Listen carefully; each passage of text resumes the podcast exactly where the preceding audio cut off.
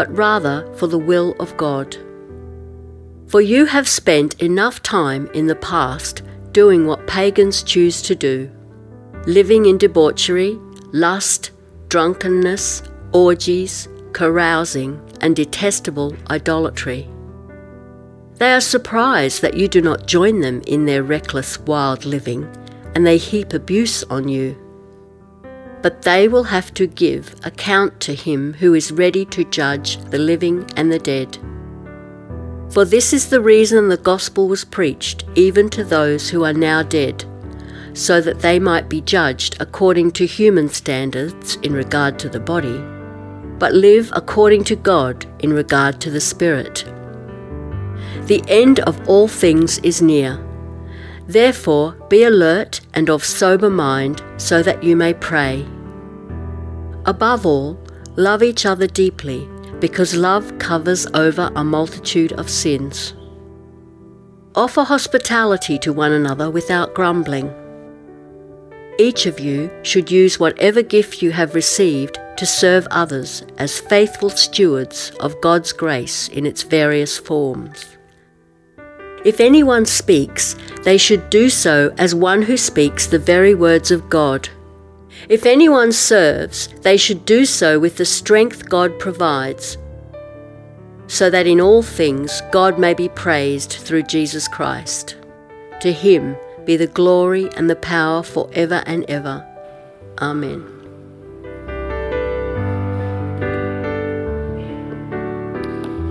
Good morning. My name is Nathaniel, and I have the privilege of serving on the team here at Bray Park, focusing with our young people and I'm going to be opening up God's word for us this morning. But first, as we uh, open our minds and hearts to this word, I want to open by inviting you to cast your mind back a couple of months uh, to the beginning of this year's State of Origin series. I don't want you to remember the entire series, um, definitely not game two, maybe game three, but in particular, I want you to remember game one.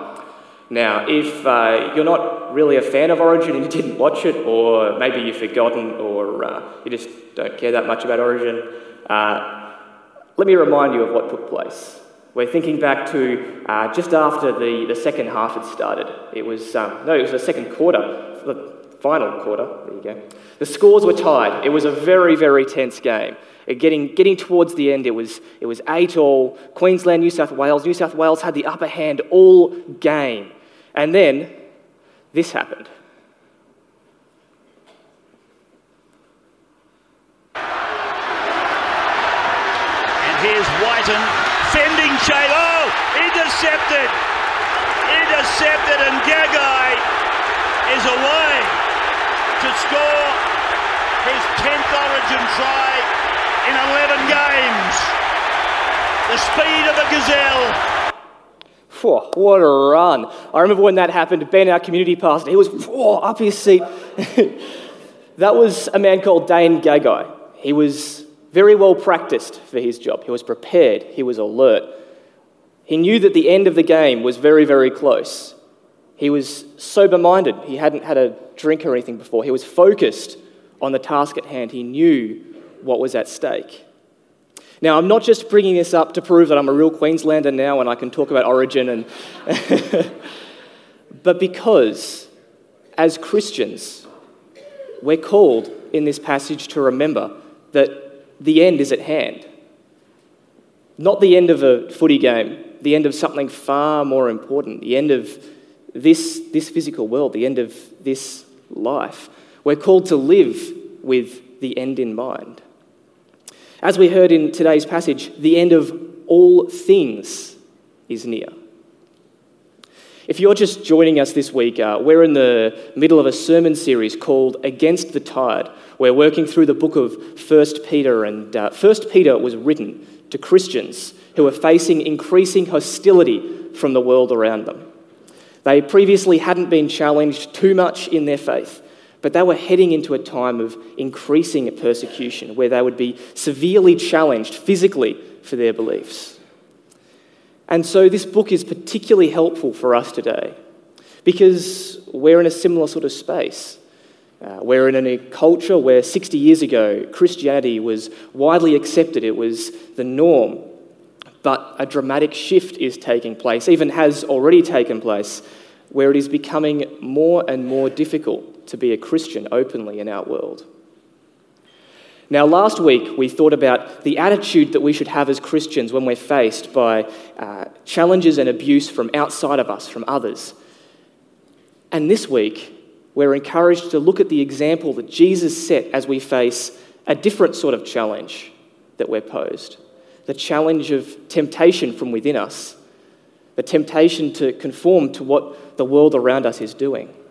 We've thought about standing firm in the face of aggressive pressure.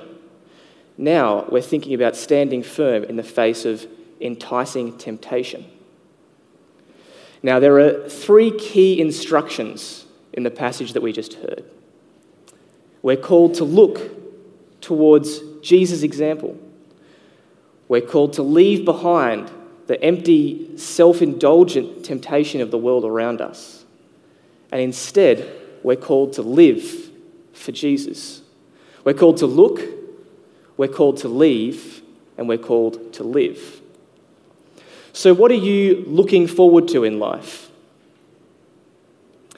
What is it that you, you personally, are the most hopeful for? What sort of goals do you shape your actions around? When you go out into your week, what are you focused on? What are you trying to achieve? In Australia, there are a lot of people who are working the nine to five grind, living for the weekend, or living for uni break, or living for the next family holiday, living for retirement. In other words, living for things which aren't bad, they're not bad things in themselves, but which never satisfy us. Living for things which always leave us looking for something more. But when we come to know Jesus, we understand and we accept what he has done for us. And we start living for something completely different. We start living for him. These first two verses here, they encourage us to look towards Jesus' example. Therefore, since Christ has suffered in his body, arm yourselves also with the same attitude, because whoever suffers in the body is done with sin. As a result, they do not live the rest of their earthly lives for evil human desires, but rather for the will of God. These verses remind us of the attitude that Jesus had as he suffered on earth to make us right with God. And the rest of this passage is built on that initial argument that those who have this attitude no longer live for whatever they happen to want or desire at the time, but they live for what God wants and what God desires. Now, I've been making some very slow progress at the gym uh, over the last while, as you can tell. Emphasis on the slow progress. But when I started, there was a principle about uh, gaining muscle mass that was made very clear to me. Diet is half the work. The pain of a workout is important, lifting those weights is important, but unless your diet matches, you aren't going to go anywhere, which is particularly hard with a crazy fast metabolism. There's no point lifting weights for hours and hours on end if you're just going to go and have a diet of greasy Macca's fries afterwards, right? You're not going to get anywhere. And in the same way, I think there's a similar principle at play here. Why would we go through the challenge of suffering for Jesus if we're just going to keep on living in that same life of spiritual greasiness which he suffered to save us from? When we understand what Jesus has done for us, we don't want to keep on living in that sin which, which separated us from him. Now, this doesn't mean uh, that we suddenly become perfect. This doesn't mean that the call to follow Jesus is one of immediate holiness. If you've been following Jesus for any length of time, you know that that's a process which involves struggling against sin in our hearts. But Peter doesn't call us to be suddenly perfect like Jesus. Doesn't call us to do that to be worthy of what he has done. Jesus has paid the price for our sin. And he offers us forgiveness freely. And our response to what he has done is to take up the same attitude that he models for us, living for God instead of just giving in to whatever pleasures and desires we have in the moment. So, what are you living for? Where is your hope? I encourage you to look towards Jesus. If your answer there isn't, my hope is in the return of Jesus Christ, my hope is in what he has done for me, look towards Jesus. Look at the price he has paid to wipe away all of your sin, if only you'll trust in him. And if you're anything like I am, then whenever you look at Jesus, you probably realize that there are some things in your life, there are some things in your heart which you need to leave behind. Let me tell you the story of a wild duck. He's a wild duck named Sven. Now, Sven, he, had, he has a good life for a duck. He has a large flock. He spent his days foraging for food, soaring through the sky with his friends, enjoying his life. Now, every single summer, as the weather warmed up, Sven and his flock, they would migrate north.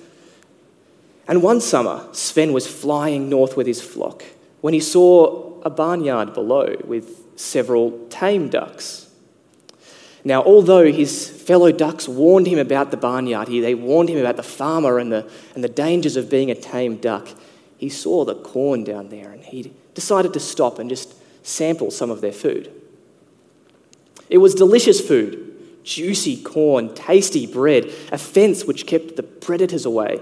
It was great. He ate his fill and he ate some more and ate some more. And while he was still there that day, another flock of wild ducks flew above and saw him. They called out, Sven, Sven, come, leave, come with us, fly north. So Sven half heartedly got up and flapped his wings and found that he was too full. He had eaten so much he couldn't quite make it back over the fence again. So he thought, ah, ah well, I'll, I'll just sleep here tonight. It's a cozy barn, it's, it's protected from the outside world. I'll, I'll stay here. So he slept that night and woke up the next morning and ate again. And he was too satisfied the next day to do more than just flap his wings a little bit when now the wild ducks came past again. And so it went until after a week or two, Sven was the fattest, the plumpest duck in the farmyard. And that meant that when the farmer came to get the Sunday roast, he was the slowest moving and the easiest to grab. Sven found immediate pleasure in the corn.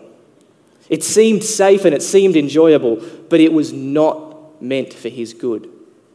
It was not good for him. And our world is full of tantalizing temptations that have the same attraction for us. In verses 3 to 6, Peter warns that the time for living in the sinful, empty self satisfaction of the world is over. We've been given something so much better to live for. And even though others might mock us because they don't understand, we know that there are eternal consequences to our actions. Just as Sven was called to leave that sweet corn and re- rejoin his flock, so we are called to leave the sweet empty temptation and instead live for God. Now, verse 3 there, uh, you may have noticed, starts with a list of things which characterize a life lived without God. And these are things which describe our culture around us pretty well. They're, they're quite confronting. It addresses primarily sexuality and drinking. Now, you might be sitting there wondering, yeah, cool. You're, you're 22 up there. What, what do you think you're doing telling us about what the world's got to say here? You know, maybe you hear these things and you've, you've enjoyed them for a long time and you're going, what, is, what has this guy got to say to me? Maybe you've been coming to church for a long time and do a great job of looking like an upstanding Christian, but maybe there's an area in your mind and maybe your browser history or your bookshelf where something is seriously wrong. And you're, you're going, okay, maybe if you know, Adam or John was up here, I'd listen, but maybe there's a part of your life in which the temptation has crept into. Now, I'm not here to judge you, firstly. This is something which I need to hear just as much as anyone else. But I'm not here to share my opinions on topics which I think are important. I'm here to unpack and apply a section of what God's Word has to say to all of us. Because His Word is relevant and it is directed at every single one of our lives. So I'm not here to judge you if you feel that this is particularly applicable to you. I'm here because we all remember that there is a judge, Jesus Christ, who will bring judgment, but who also offers to take our judgment in our place if we will trust in him. So, what exactly were those things again? Let's go through them. Uh, verse 3.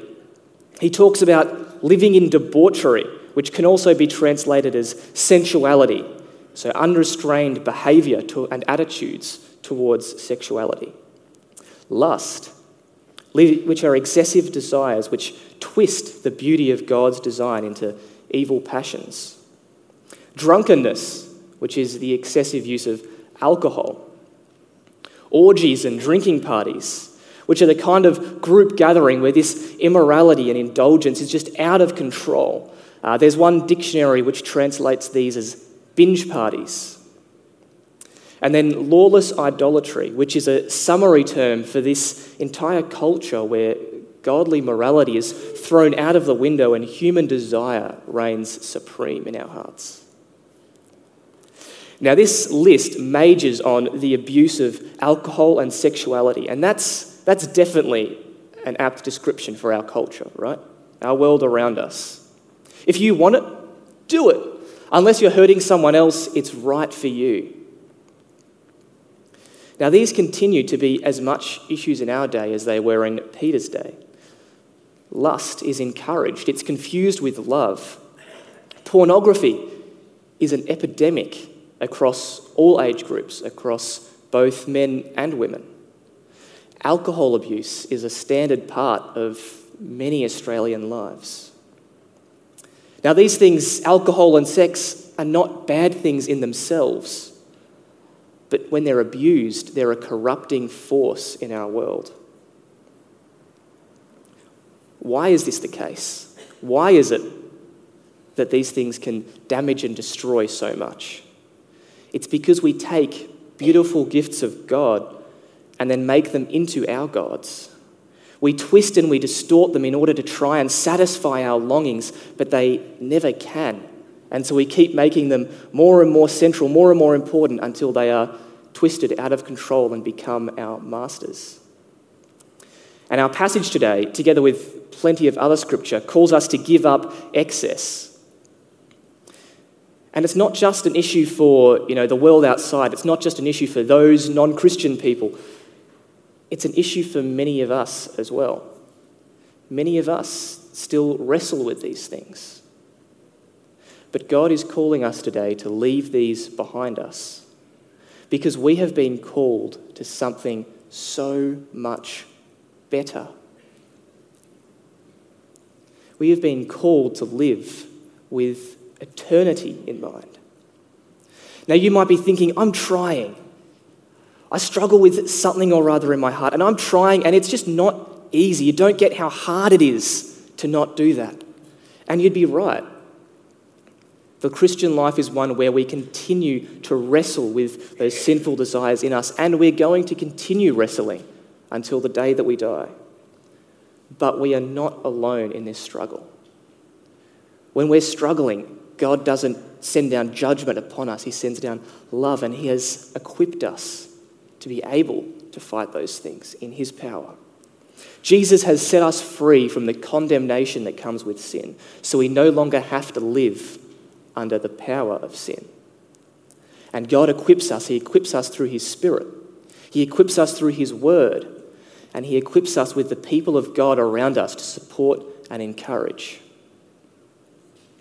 And we really need that help because not only do we struggle inside us, but we also struggle with pressure from outside of us. And that's what Peter tells us in verse 4. He says, They are surprised when you do not join them in their reckless, wild living, and they heap abuse on you. Now, I'm sure that many of us are familiar with those two responses that often come from the world around us surprise and abuse.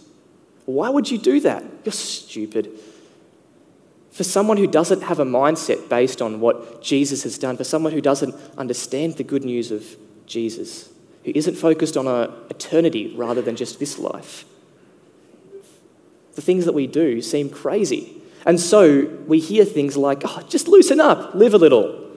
Have another drink, mate. Can't you handle another one? You've barely had any. Why aren't you sleeping together yet? It's been months. You've got to do it to keep him. Without Jesus, without the true contentment and the true joy that comes from a right relationship with God, it makes perfect sense for the world around us to go chasing after those things. And if you're a Christian and you have been for some time, they probably sound familiar. If you were here last week, you'll recall that we talked about how to respond when we are attacked by others. In the previous passage, Peter spoke about how the love of Christ to us motivates us to respond to evil with blessing. We know what eternity holds, and so we can be patient with those who scoff because they don't understand. So we can turn away from the empty pleasures of the world and instead face those insults with an attitude of love. Now, maybe you're not a Christian. Maybe you're wondering what right we've got to tell you how to live. You know, if you're not hurting anyone, why should I tell you to change your morals? But we're told in God's word that there are eternal implications.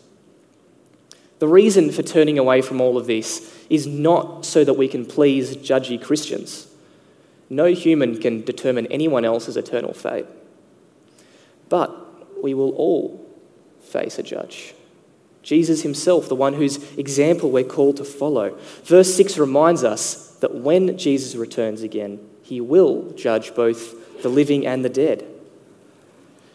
And the time will come when our lives will be measured and I will be found lacking.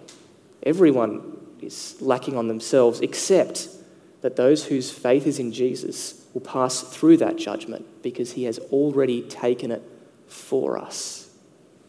And because he has taken it for us, we now live in a way which reflects our desire to be like him. Because it's not about earning God's love. It's not about earning God's forgiveness that we do these things. It's about being set free by God to know and to love God. And the final verses of our passage encourage us in how we now live for God. Verses 7 to 11 remind us that the end is near and encourage us to have a clear mind focused on prayer. We're instructed to love each other, to care for each other, and to use our gifts to serve each other so that we can glorify God. Now, I had the great privilege of growing up in a Christian family, in a Christian household, surrounded by godly influences and investment right from when I was born, and that's an amazing privilege that I was able to have. But it's only as I've sort of grown up, left home, started really engaging with the world around me that I've started to understand how amazing and true and great the, the various things that I grew up around were, that I'm starting to value those treasures that were placed in my heart. And I suspect I've got quite a fair bit more appreciating to do as well. Uh, and one example that sort of popped to mind when I was thinking about this uh, was from the cadet club that I attended as a boy. Now, cadets, it's sort of like a Christian boys' brigade, uh, and it's also run here at, at Bray Park. Some of you have been to cadets. And the cadets have a song. The first verse of that song uh, at my cadet club, we used to sing every single week. It goes like this. I won't sing it for you while I'll read it out. Says, living for Jesus in all that I do. That's how I travel life's road. He is my friend, and I know that it's true. Jesus will carry my load. He died on Calvary to rid me from sin. Jesus, my Saviour, is living within. Living for Jesus in all that I do. That's how I travel life's road. Now, maybe those are new words for you, or maybe you remember them well. In either case, they're words that are worth singing because they remind us that when we look to what Jesus has done for us, we are motivated to respond with a changed life. So, how do we do this? First, we're to, be remain, we're to remain alert, to be remain sober minded, to have our eyes on the ball, ready to grab it and run. But we are to be ready to pray. We read, Be alert and of sober mind so that you may pray. Now, that might seem a bit anticlimactic. We might expect, be alert and sober minded so you can rush out and tell everyone about Jesus and start a church plant. It'll be amazing. But maybe it, it might seem anticlimactic because we don't quite realize what prayer is and how powerful it is. Prayer is the way in which we directly speak to the Creator of the universe. And He hears us, and He loves us, and He listens to us. Now, the Bible is packed full of passages which speak about the importance and the power of prayer. I'm reminded of 1 Thessalonians 5, for example, which says, Rejoice always, pray without ceasing, give thanks in all circumstances, for this is the will of God in Christ Jesus for you. Imagine a life lived in constant prayer to God. Every thought, a conversation with Him. Now, that, I think that's an ideal that's worth striving toward. Next, we're called to love each other deeply. Now, we're not living this life of facing temptations and challenges on our own. We are, all of us here, we are a community. We're a body of Christ. And this countercultural guidance which Peter gives is to love one another. This is a pure and wholesome love. This isn't the love that we were talking about earlier, which is twisted, the lust, which is twisted out of, out of God's created order. No, this isn't even romantic love in general. It's not that. It is agape love, the brotherly love that we have for all those around us. We're called to show this love, and the next things are examples of how we can show this love. The example of showing hospitality to one another without grumbling is given. And now, this is one of the things that I find particularly encouraging about being a part of Bray Park, that I've loved seeing and being a part of and, and uh, benefiting from in the, in the last few years, is the amazing community minded sense of hospitality that I see in our community. Whether it's people who open up their houses and provide meals, or the Sunday service teams who facilitate all the great community time that we have, or people serving through the week, or youth leaders who consistently go above and beyond to care for and to love the kids that we've been blessed with. This is a community that I love being a part of. So let's keep pushing forward in that. Let's continue looking towards Christ as we offer hospitality to other people. And in addition to hospitality, there are many, many other ways that we can serve each other. Our passage tells us that each of you should use whatever gift you have received to serve others as faithful stewards of God's grace in its various forms. Then Peter gives us two broad examples of the ways that we can serve each other in a Jesus focused way. The first is in our speech in how we talk to other people. Now, if it's, when it says if anyone speaks, it's not directed at preachers. It's not saying to me, speaking right now. But the word used here is for general speech, all language, everyone talking to each other as we chat to each other on the way out, as we encourage each other, as we talk to each other through the week. We're to use our words wisely, remembering that we have the opportunity to share the words of God with others. James chapter 4, you might be familiar with, it's a chapter which describes the power of speech. It can be like a spark which lights a terrible fire, or it can be like the rudder which controls a mighty ship. Words are powerful. We should use them carefully. We should speak as if we're speaking the very words of God. And the second way is in our actions, in our service. And here we're encouraged that when we serve each other, When we use our gifts to bless the lives of others around us, we don't do that out of our own strength and out of our own power. Rather, we lean into God's strength as we do so. He is the one who sustains and equips us. He is the one who refreshes us and who recharges us so that we have the ability to go out and serve others. And why do we do this? What is the point of all this? Again, the reason is stated at the end of the passage. Peter wants to make really, really clear to us what the motivation is for living for Jesus. It's not to pay back all the bad things we have done. We could never do that. What Jesus has done has offered us free and permanent forgiveness for all wrongdoing. No, we live in response, we live for Jesus in response to what he's done so that we may give glory to him so that in all things God may be glorified, be praised through Jesus Christ. The purpose of our lives becomes God's will, not our will. So, the end is near. That end is not the end of a footy game. It's not the end of my sermon, which is pretty close. Um, it's the end of this life but it is the beginning of an eternal life. So, which life are you living for? If you achieve everything you want to achieve, if you get all your goals, if you tick off all the ticks on that bucket list, then when you look back at your life, will you look back at a life which has had an eternal impact? Or will you look back on a life lived for immediate desires which have no lasting effect?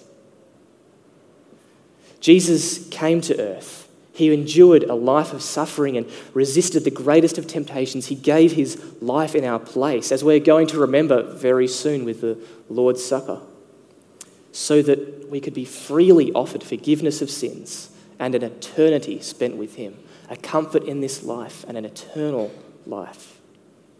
Is that an offer that you've already taken up? If so, he is calling you into a life lived not for fleeting desire, but for eternity. And if that's one which you haven't taken up, then Jesus is calling out to you. He offers eternal life without measure, without cost. The only requirement there is faith in Him. Have you given your life to Jesus? Because he offers a life which is fulfilling, which is hopeful, and is purposeful in this body and in the next body. So, as we go out from here, let's go out with that mindset that Jesus shows us. Let's put on that mindset of Jesus. Let's look to Jesus and model that attitude that he has. Let's leave behind the corrupted desires of the world around us that can be so tempting and instead, let's live for Jesus. To him be the glory and the power forever and ever. Amen. Let's become before our God in prayer. Father God, we want to praise you. We want to thank you for what you have done. We want to thank you for your word. We want to thank you for the way that you are moving and have moved in our hearts, Lord. Lord, we know that the world around us can be so tempting, Lord. We can be drawn in, we can be sucked in by the desires, by the excitement of the world around. Lord, we pray that you will fill us with a, with a deep and real awareness of the fact that you don't condemn us, Lord, that you don't push us down, that you don't make us feel more guilty for what we have done, but you offer us forgiveness when we come to you, Lord.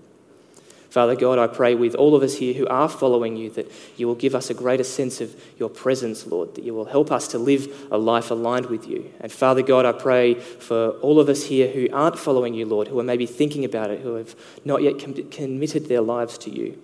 I pray that you will work powerfully in their lives, Lord, work powerfully in their hearts, that they will come to know and glorify you. We pray all these things in your most holy of names. Amen.